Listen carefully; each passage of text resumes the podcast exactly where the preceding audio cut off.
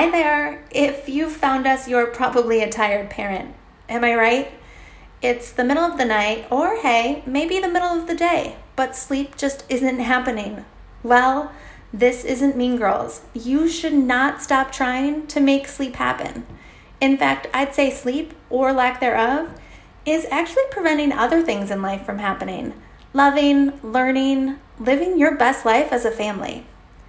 You know, maybe your baby won't sleep through the night, or your little one's nap schedule is erratic at best. Maybe you just can't get your toddler out of your bed and into theirs. Well, you're not alone, and you are not without solutions. Solutions that we have. Solutions that will have you sleeping like a mother of a well rested baby. This is the Sleep Like a Mother podcast. Welcome. I'm Ashley Channer Rizzo, certified pediatric sleep consultant and director of Well Rested Baby. We're a team of mamas and certified pediatric sleep consultants that help children of all ages, all over the world, get the sleep they need. I'm a mama to not one, but two sets of twins. Yes, you heard that correctly. Two sets of twins. And they're only 15 months apart. Sleep makes my life possible, and I've made it my mission to help families develop healthy sleep habits in their home so that they too can experience life as it was meant to be lived, well rested. Today, we'll be talking about the terrible twos at nap time. If you have a two year old, then you know.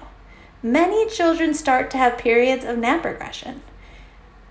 Have no fear, despite their behavior and resistance to naps, all two year olds absolutely need a daily nap for their health, growth, development, demeanor, and, you know, let's be honest, for your sanity.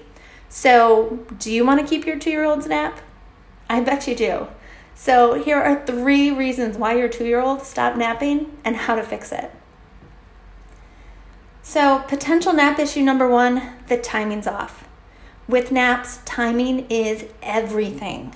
We want your little tyke's naps to occur in accordance with their circadian rhythms. Circadian, what now? I've touched on this before, but just to catch everyone up to speed, or you know, maybe you've listened to that episode in some phase of exhaustion, which is entirely possible. You're a parent after all. With a two year old who's resisting their naps. Well, we all have certain times each day that our bodies want to sleep.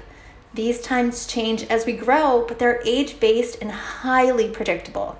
If we can sleep during one of those times, we'll have the easiest time falling asleep and the sleep that occurs during these sleep waves of sort is really the most restorative and beneficial to our bodies.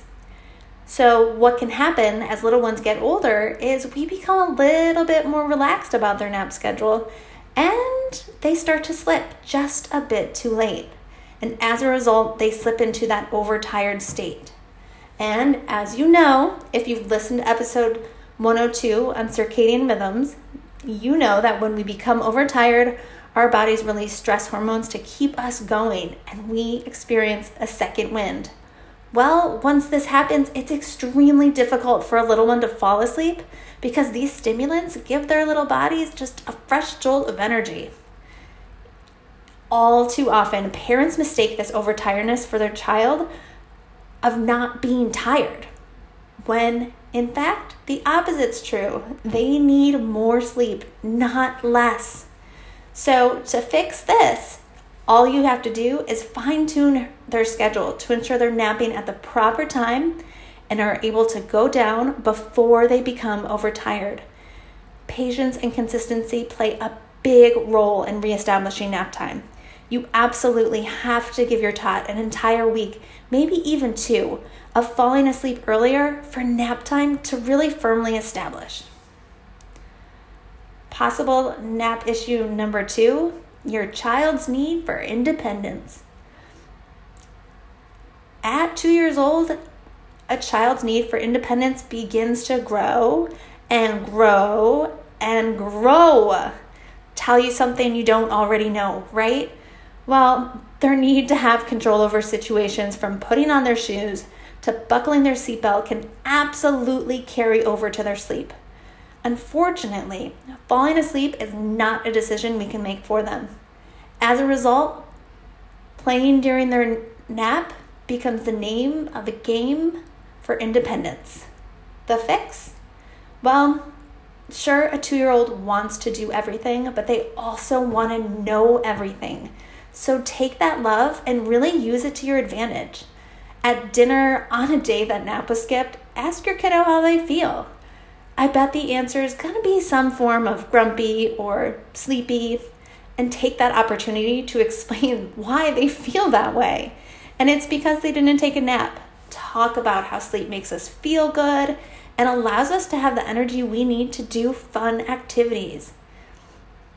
Now, in a real turn of events here, tell your little one that it's their decision.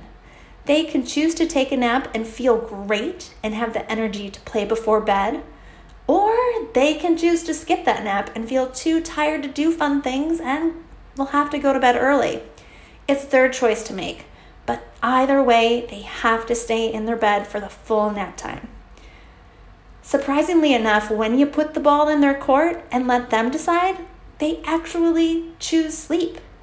You just took the fun out of rebellion, after all, and giving them permission to stay awake. Yuck, who wants that? So go ahead and talk up the importance of sleep. We recommend two great books What is Sleep and Putting Bungie to Bed, both of which can be found in our bookshop on our website, wellrestedbaby.com. I'll link to those in our show notes, so be sure to check those out. Now, possible nap issue number three a developmental leap. As you know by now, anytime your child is mastering a new skill, it's very common for naps to be impacted, no matter their age. You know, at age two, they're still mastering so many concepts and vocabulary is growing. And our kids, they don't get a lot of alone time. So, nap time is the perfect time to be alone and to really master these new skills. As a result, some children will skip their nap altogether and talk to themselves for 90 minutes before passing out, just before nap time is usually over. The fix here do nothing. As tempting as it is, going in and telling them to go to sleep will only make the issue worse and will not result in a nap. In fact, it will most likely lead to nap issue number two. So, the best thing we can do for them is just leave them be. If they don't sleep, make it up with an early bedtime so they don't slip into that overtired state and really just continue to offer that nap at the correct time. It will come back. Now, if you're an exhausted parent not ready to give up your nap time, I'm sure this all comes off as great news. Yes, there's hope and sleep, but please be consistent, be patient, and your little one's nap will reappear. I'm sure to a very big sigh of relief. Mamas and papas, thank you so much for listening. It takes a village, and I'm absolutely honored that you've allowed me into yours. If you want to know more about nap time or other sleep related topics, please visit our website at wellrestedbaby.com. You'll find sleep tips, show notes, and more about Well Rested Baby, our philosophies, and our support packages. Just a quick spoiler alert we don't judge. We're here to help you find a solution to your loved one's sleep in a manner that reflects your comfort level, not ours. After all, I'm not Regina George. Sleep is not my gold hoops, and you can absolutely get in on this trend too.